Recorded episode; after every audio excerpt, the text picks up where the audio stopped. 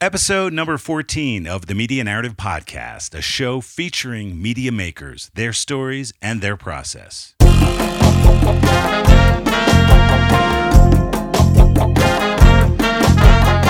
I look at new equipment as a pencil and paper because it's not much more than that when you get beyond that it's shaped differently. Hello, and welcome to the Media Narrative Podcast. I'm Rob Hochschild.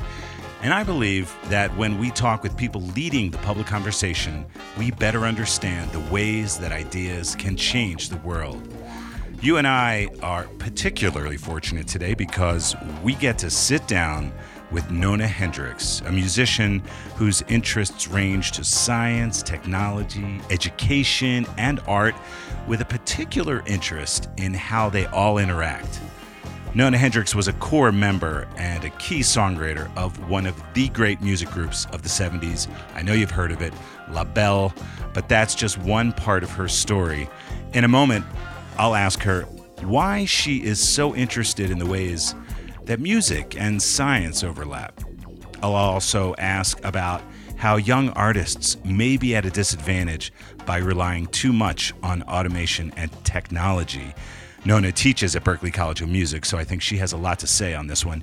And about Nona's approach to teasing out these and other questions on her new radio show. Nona Hendryx, along with Patti LaBelle and Sarah Dash, as the group LaBelle, captivated listeners and dancers with hit songs like Lady Marmalade in the 1970s.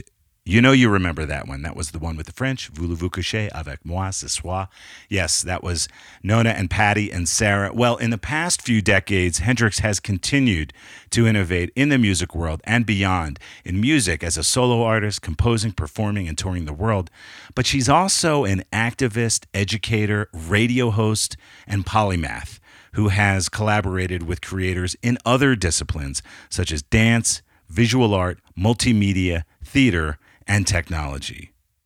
Nona Hendryx, thank you so much for being on the show. It's really an honor to meet you and have some time with you. You're welcome. Thank you for been- asking me. Absolutely. I've been a big fan of your music for decades, and I grew up in the Philadelphia area, even though LaBelle wasn't really a Philly band. Patti was from Philly. Mm. You and Sarah were from Jersey, and I listened to a lot of soul music growing up. So Lady Marmalade and all those other tunes were just an important part of my growing up. So thank you for that. I wanted to say that out front. You're welcome. And anyone who who isn't as familiar, your recent career and recordings have really been amazing too. So uh, we're we're going to have a little bit of that, I hope, in this program, and I'm encouraging everyone to listen to that music. Um, but one of the fascinating things that I've learned about your work over the last few years is how you've been so interested in the intersection between music and art and technology and science. And this new Sirius XM radio show is even called The Nexus for the Yes. nexus of those things. So I wonder if you could just talk about why you're so passionate and interested in the intersection between music and art and science and technology.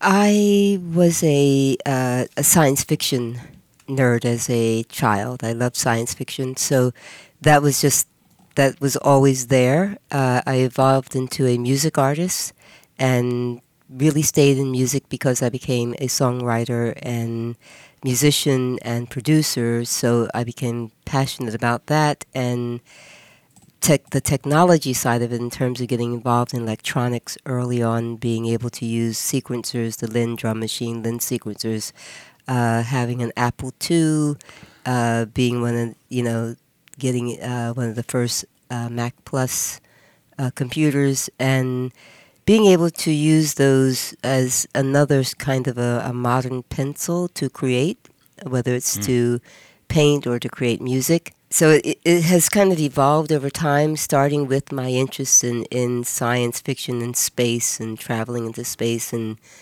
uh, space machines and, Uh-huh. and uh, other worlds.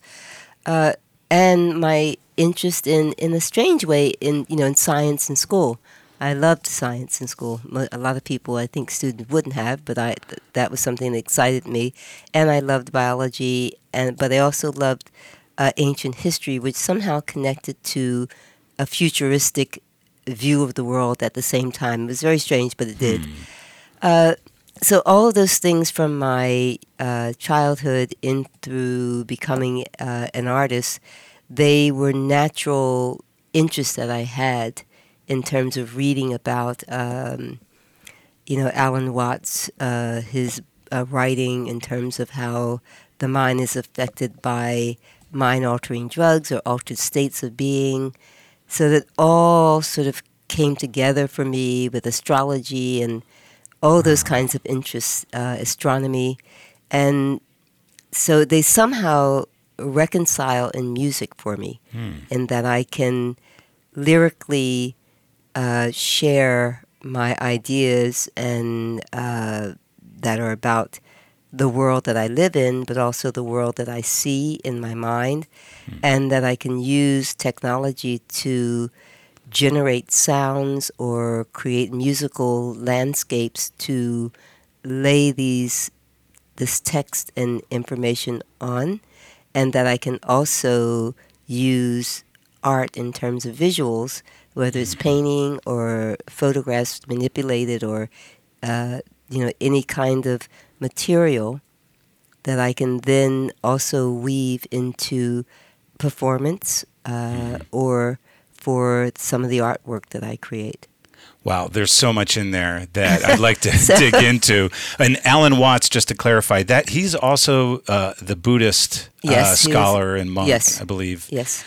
And Yes. so that was it, all of his sort of writings and teachings connected with all of this for you too. And I, you know, there was a particular book called The Cosmic Stone, which was not an Alan Watts, but uh, that was a book that had a very strange uh, or a big effect, influence on me. And then, um, you know, I started reading about the micro world and uh, micro mechanics and, and things like that.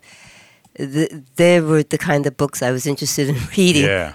um, and uh, so the you know and the people who were in those areas in terms of work uh, that had to do with mind, body, spirit, art, technology, and the relationship between the human and the machine.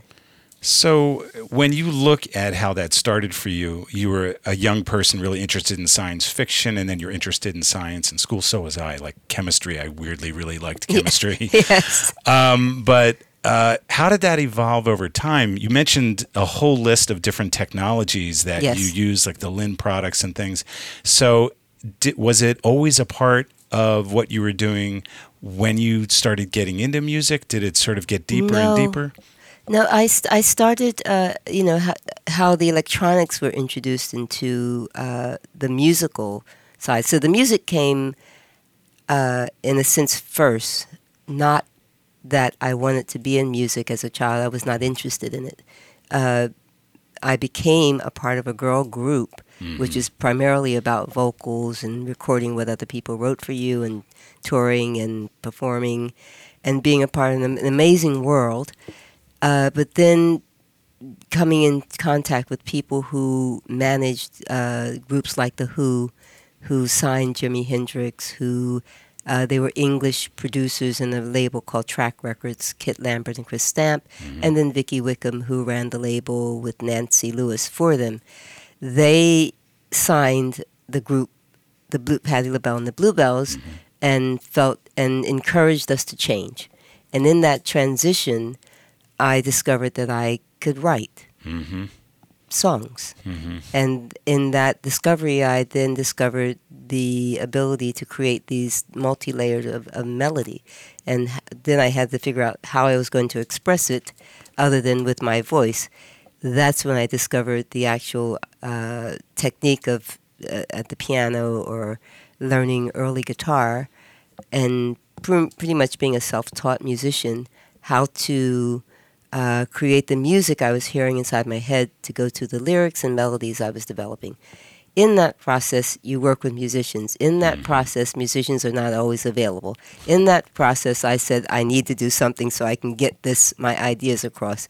And that's when I discovered my first electronic uh, instrument, which was a keyboard that had several buttons on it that you could push for rhythms and, and things like that. Mm-hmm. And that was the beginning. And I was like, oh, so I can do what else is there that I can add to this? You know, and that became a process of finding additional electronic uh, equipment to work with, whether they're guitar pedals or whether they, you know, my own, my first four track tape machine, my first tape machine doing bouncing back and forth between tape machines to try and do overdubs. Mm-hmm. Um, not tape machines, cassette machines to do Right. overdubs. Then you know, then a four-track cassette machine came out, and that was like, oh my God, Nirvana. so I had one of those, and then I learned how you know to do multiple tracking uh, on my own, and from there I bought my net. My next uh, machine was a an eight-track Revox Mhm. uh, machine, and I had eight tracks. Then I, then you know, my separate room became a studio because then I bought a Prophet Five and a you know all these uh, you know keyboards and drum machines and all the Yamaha RX fives, the 808, the you know all those Right. machines, and. I just became this person who consumed manuals, and that's how it developed. Because I was, mu- it was more about the passion of, uh, of getting outside of me the music I was hearing and wanted to convey either to a musician or to an audience or just to get out and say this is what I'm hearing. Yeah, and I love that phrase you used earlier, modern pencils, I think it was.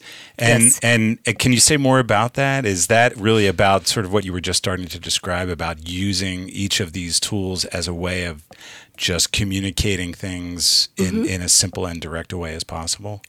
Yeah, I, I, I use the phrase modern pencil because uh, for a while there I became uh, trapped in this world of technology of just constantly reading manuals, you know. And in the beginning, a lot of the things, the manuals were not very good.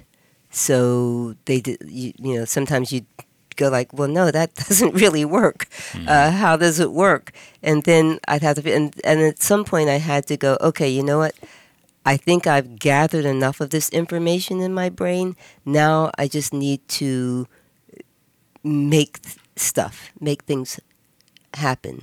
And so that's when it becomes, uh, to me, a pencil because I'm not trying to sort of learn or dissect this uh, instrument. I am now really using it to express myself. So I look at new equipment as a pencil and mm-hmm. paper because it's not much more than that when you get beyond that it's shaped differently.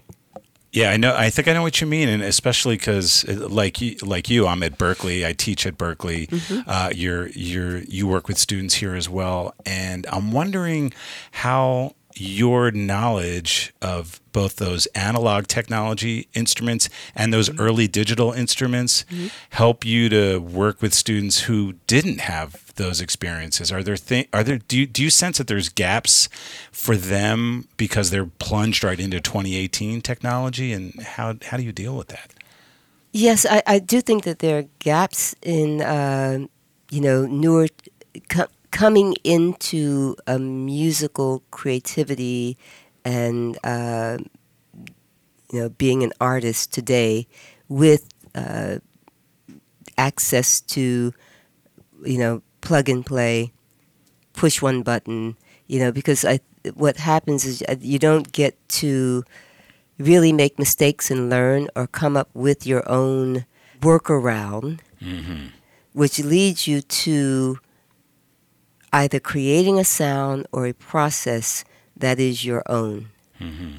And it may look to, to someone else and they go, Why are you doing that? You can just do. And but why I do it that way is that it sounds like this as opposed to out of the box or, you know. So I think that's where I think having so much access today leaves that if, if that breaks down, what do you do? Hmm. You'll get something that is, in a way, nobody else can create but you. So it, it's, it becomes yours, an individual signature sound. If you think about um, Bob Clearmountain, and you know, a lot of people may not know who he is, but he was one of the engineers of the '80s drums. Uh, you know, the big drum sound, right? He didn't have the plugins. The people are using his plugins today, Right. right? but you know, he created those sounds by layer and layer and layer of uh, analog uh, outboard gear, hmm and so you cannot. That's why the music of that time sounds like it sounds because it was not something that was um, really without Bob uh, Clearmountain. You could not recreate it hmm because it was his signature. He knew how to do that. And did it in a very particular way that one did or used in those times that doesn't really. or you know you d- well or you know you discover that you know you're trying to figure something out in the studio and you go oh well maybe if we turn the tape over and do so and so with it and run it here through this reverb through this echo through Right. this uh, you know and you try it and it goes like oh my god you know the you know like the Phil Spector sound hmm where do you find that naturally in anywhere except for Phil Spector's productions Right. Right. Yeah, it, it's it's a fascinating subject, and especially coming from somebody like you who started recording in the early '60s. Yes. Right. So this is almost 60, you know, 50 plus years in the recording industry, and you look you don't look like somebody who's been doing this for 50 plus years. Um, Yeah, well, I have. it's all those computer chips I eat. Yeah, yum. um, so it, and I, I wanted to go a little further in, into this uh, with your new radio show on Sirius XM in mind, and Yes. I love what you say in the intro to each one of those shows, where you talk about technology as being this thing that people see as cold, and music being seen as something that is warm. So. Uh, how do you sort of how have you been teasing out that idea in these interviews. You had you've Mm. had like Hank Shockley on there, that great hip hop producer, and Cyndi Lauper and Jeffrey Yes. Osborne. So And how Laurie Anderson. right, Laurie Anderson, who's a really uh, I mean, she seems like a, a, a sister of yours in the way you're both interested in these things. Yes. So how, are, how what have your what's been your discovery process in there, and how have you been kind of teasing out this issue there? I think, you know, with the Nexus, it, it's really about showing the human element that without it, none of this is possible. Right. in terms of, you know, the artists like Cyndi, you know, eh, allowing people to not only talk about their process and uh, what they do, but the history behind who they are, eh, because that shapes a lot of what they create. And looking at specifically, you know, uh, wanting to knowing a lot of these artists and how they cross genre from um, you know Hank's involvement in technology, but he's also an artist and Public Enemy, and then his relationship to art itself. You know, the same thing with Laurie. I mean, Laurie is, you know, more of a performance artist, but really, you know, some of the things that she was a sculptor. She was, you know, she's a violinist. She's all all of the people ha- are mul- have multiple streams of uh, interest and talent, and they converge in what they do. Cyndi Lauper, most people would have thought, okay, girls just want to have fun, blah blah blah, of that. But then you see Kinky Boots, where this is a theatrical uh, expression of Cyndi Lauper, Mhm. um, which incorporates kind of everything in terms of uh, set design, all of those elements. Same thing with um, who did I miss? Uh, well, there's Jeffrey Osborne was one. Well, yeah, well, even talking with Jeffrey, I mean, Jeffrey was a drummer, Mhm. you know, and so he's much more technical than most people would think. A lot of people think, oh, he's a smooth R and B singer, but you know, he's actually, uh, you know, I was interested in how he, he Barry White, um, and there's Maurice White. There's uh, these people who were drummers. James Brown really was a drummer. You know how that drove the rhythm of what they do. How you make how you make music in the studio that people only see you as the artist of, but you're really creating that Mhm. because of your understanding of the studio and technology.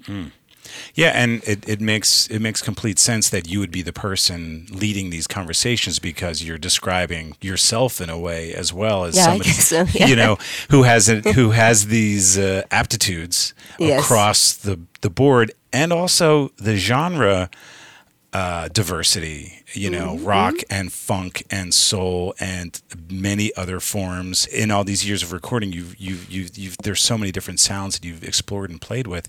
So I'm also wondering about your mind too. I'm wondering. I'm wondering about my mind as well. You know, well, there, there's a malleability, a flexibility um, to a mind like that. I would an open mindedness, right? I mean, it, it- do- yes. how have you sort of honed that capacity? How have you remained the kind of person who's open and can incorporate all these ideas, both in terms of using technology and combining visual art and musical art, as well as uh, having this interest in many different kinds of sounds, say, as just one example of what you play with? you know, staying open, I think, is uh, a part of being an artist, whether in whatever area, whether it's a craft artist or a well trained fine artist or a virtuosic virtuosic artist, hmm. is that you know because you you have to listen to you have to listen to the air, you have to listen to life, you have to listen to hear what it is, whether you, however you're going to express it, you or see, to be able to um, transform it and translate it, and also to, for me, it's really a curiosity, you know, uh, about life and about how does that work and what's inside that book. Um, you know, I watch Fantastic Planet or whatever it's called, you know, and it's just those things are fascinating to me, you know, how the earth was formed, what its, you know, evolution. You know, I watched this amazing show on Stephen Hawking and his explanation of uh, how, uh, what evolution is. Makes perfect sense to me, what he came up with Right. you know, selective uh, evolution, and you know those things are. I just find those fascinating, and it'll probably mm-hmm. find its way into my music at some point because it it sort of all gets. I take in this information. It's taking in this information and trying not to allow what I know to filter out what's possible. when it comes time to for you to take what's coming in and then manifest it out in either music or some other form of art is there a particular process for i mean let's talk about music making is there a particular way that say the planets the evolution of animals works its way into a piece of music for you i'm being uh, probably Yeah, too specific no, but no, like no. how does what does that look like for you sometimes it's just that I am walking down the street and a melody and a thought, words arrive.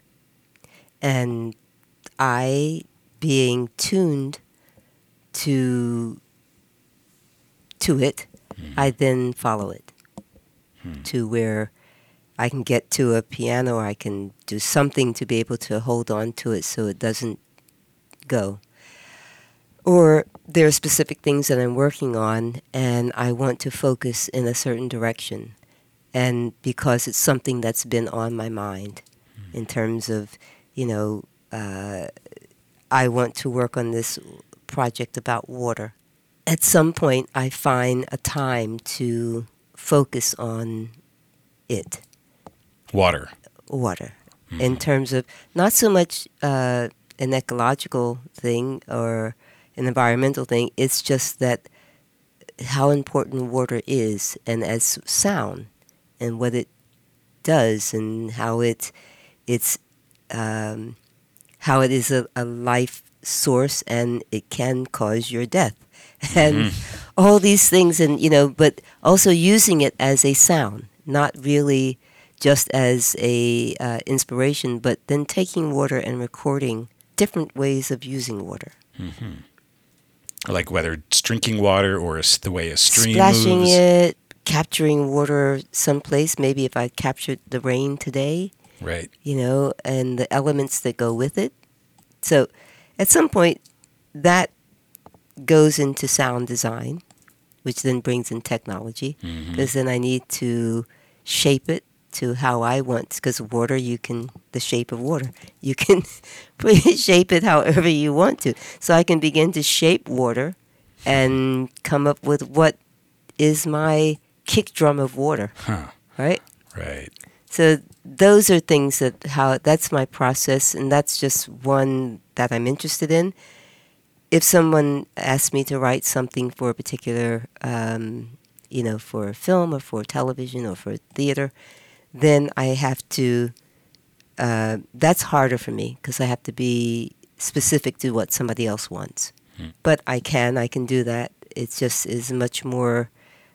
You know, I'm not just having the free um, ability to just be inspired by my desires and my needs. Mhm. The fact that you mentioned water, I think, is really interesting, and I look forward to seeing how that project turns out.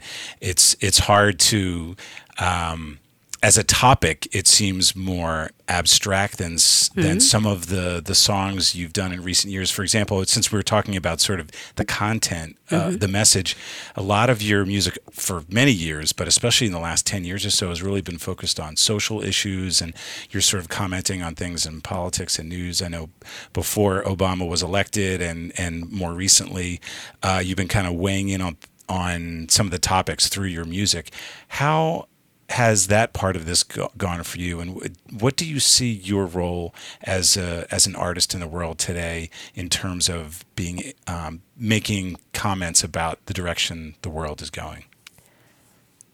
I think I've been doing that, making comments and uh, writing about social and political interests that I have, and that how society affects me and how politics affect me and the, the world and others for since I started writing Mhm. for LaBelle. And so I guess that's from 1970 until now. Mhm. I wrote poetry before I wrote songs, and the poetry was in, really informed by a lot of the classic poets. I mean, Shakespeare is one of my favorite writers of all time, and he Shakespeare was commenting on society, commenting on politics, commenting on love, commenting on you know. But really, when you look at it, it there is so much in terms of life and the uh, you know the effects of s- society and kings and queens, i.e., politics of the time. Mhm. That's kind of a natural uh, place for me. It's it's a little bit. It's hard for me to write frivolously. Mhm. I find it.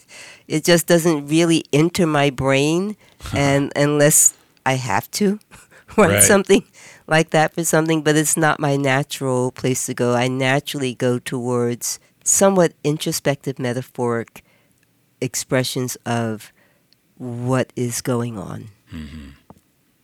Sometimes very much more explicit, but that's just my my palette. And do students feel like it's part of their palette? How much, when you're working with students, do you talk about sort of the messages being conveyed in music or other forms of art? I when I work with students, it's it, it's I work with them in uh, those messages in terms of society and political statements in relationship to them and their lives and what's going on in their lives, whether they're going through a sexual questioning, whether it's uh, about how their career, their work, uh, music as an uh, as an art that is self fulfilling as opposed to commercial gain, where they come from culturally, and how they're having to adapt in uh, in another culture and in this time. So, I I don't have a, a fear of those conversations with uh, students because a lot of the technical stuff they're going to get, but some of the other stuff that is a human being individual need of, of for nurturing for from someone who's been there. You know when you're young you can either be like you know i'm the best thing since sliced bread so you can't tell me anything and i'm fabulous and my friends think i'm fabulous and you know or you can be really timid and afraid like uh, and what i usually find is that the the ones who are timid and afraid and kind of hiding they're the ones who have this little spark of genius in them. But there's a you know they in a sense can't be heard through those who are going like hey look at me. I'm fabulous. I'm great you know? So and either one of those is fine for me to uh, to see and uh, and try to share what knowledge I have and be supportive and mentor. Uh, So that's what I that's what I see in terms of uh, my relationship with students and young people who are peeking their head over the the sidewalk, going, you know, "Wh- what is this? Where am I? What am I going to do with it? I've got all, you know. Are so? Are you hopeful about wh- what sort of work they'll be doing in the years ahead? Oh yeah, I'm I'm excited, and I'm excited to you know part of that excitement is an organization called Sisters S M A T R, which is for Science, Math, Art, Technology, and Robotics. dot org, which is an organization I founded with some amazing women. Uh, we had our first pilot uh, version of the Fab Lab.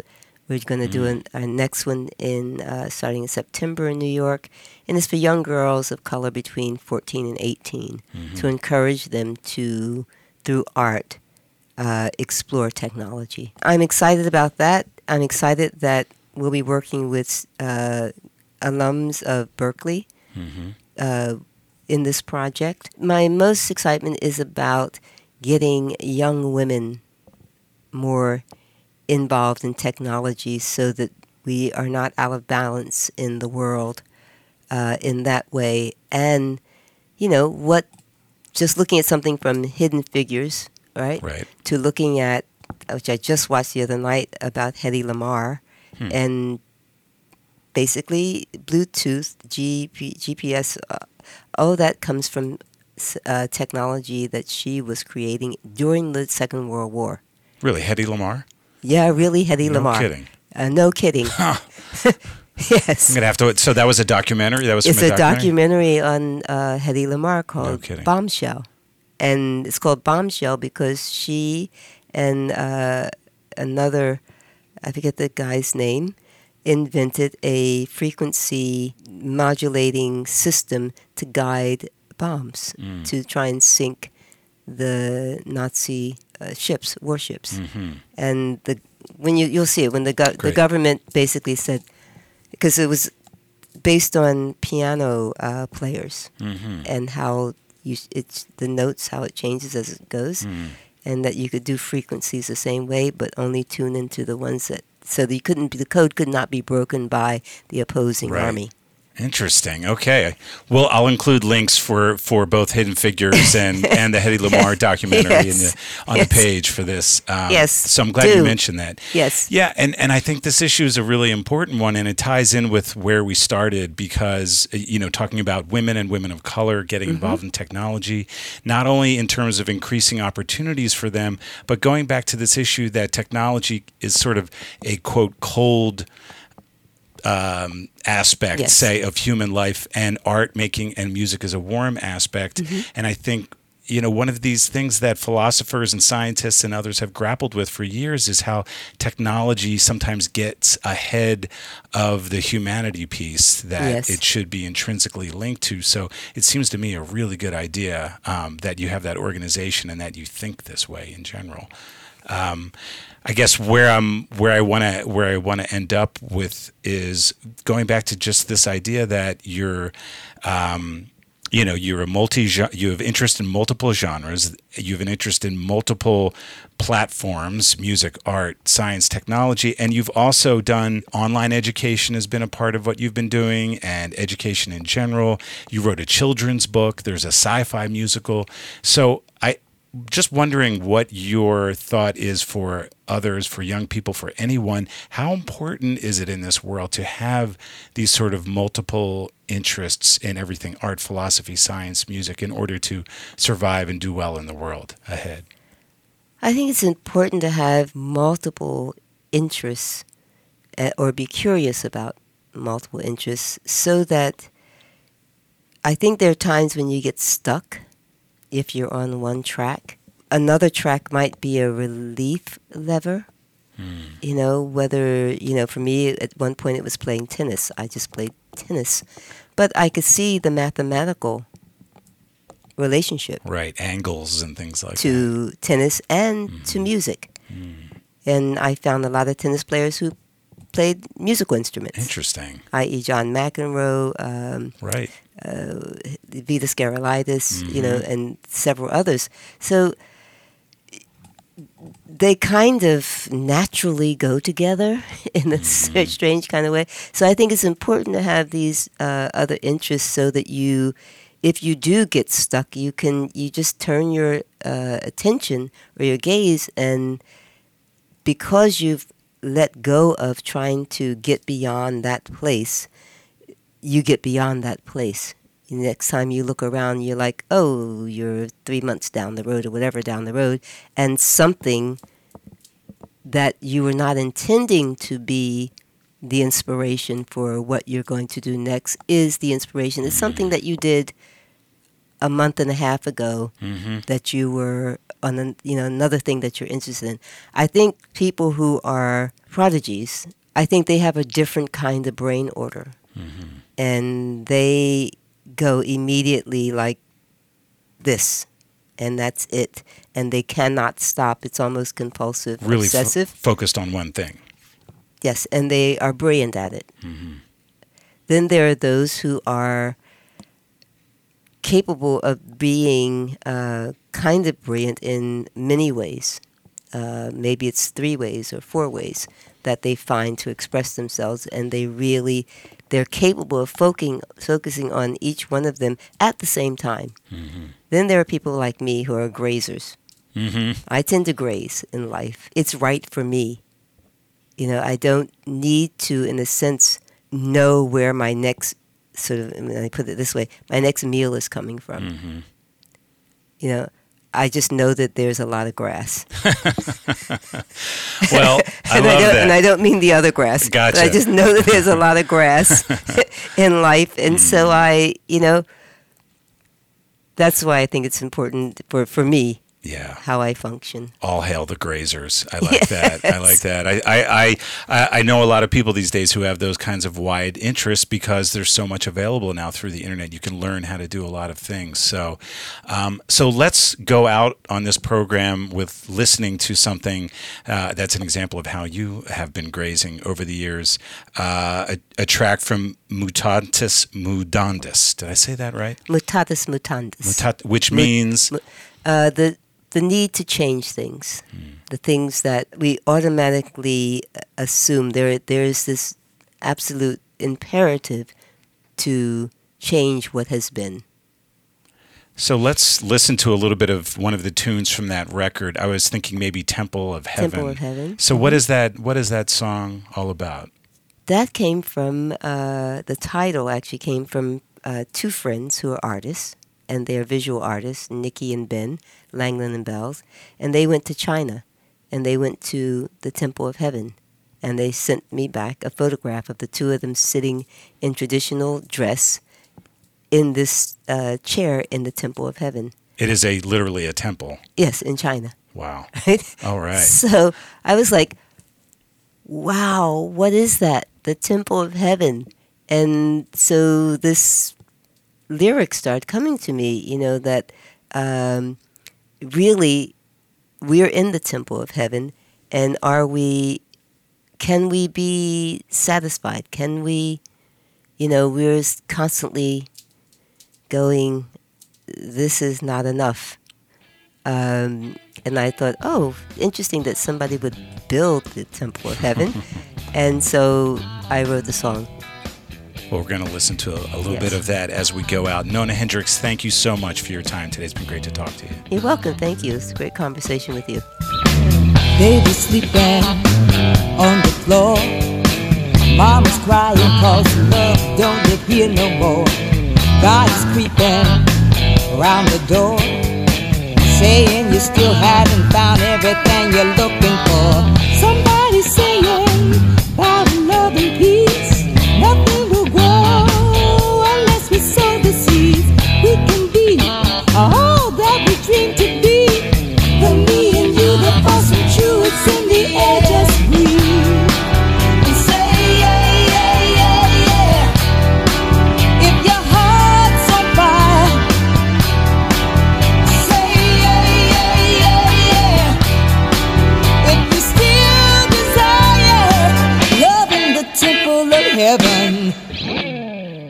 Learn more about her at nonahendryx.com. This episode was edited and mixed by Isaac Kotecki. Matt Jensen composed and recorded your theme music. Please subscribe to The Media Narrative at themedianarrative.com. I'm Rob Hochschild. Thank you so much for listening. West and East. It's sex and drugs,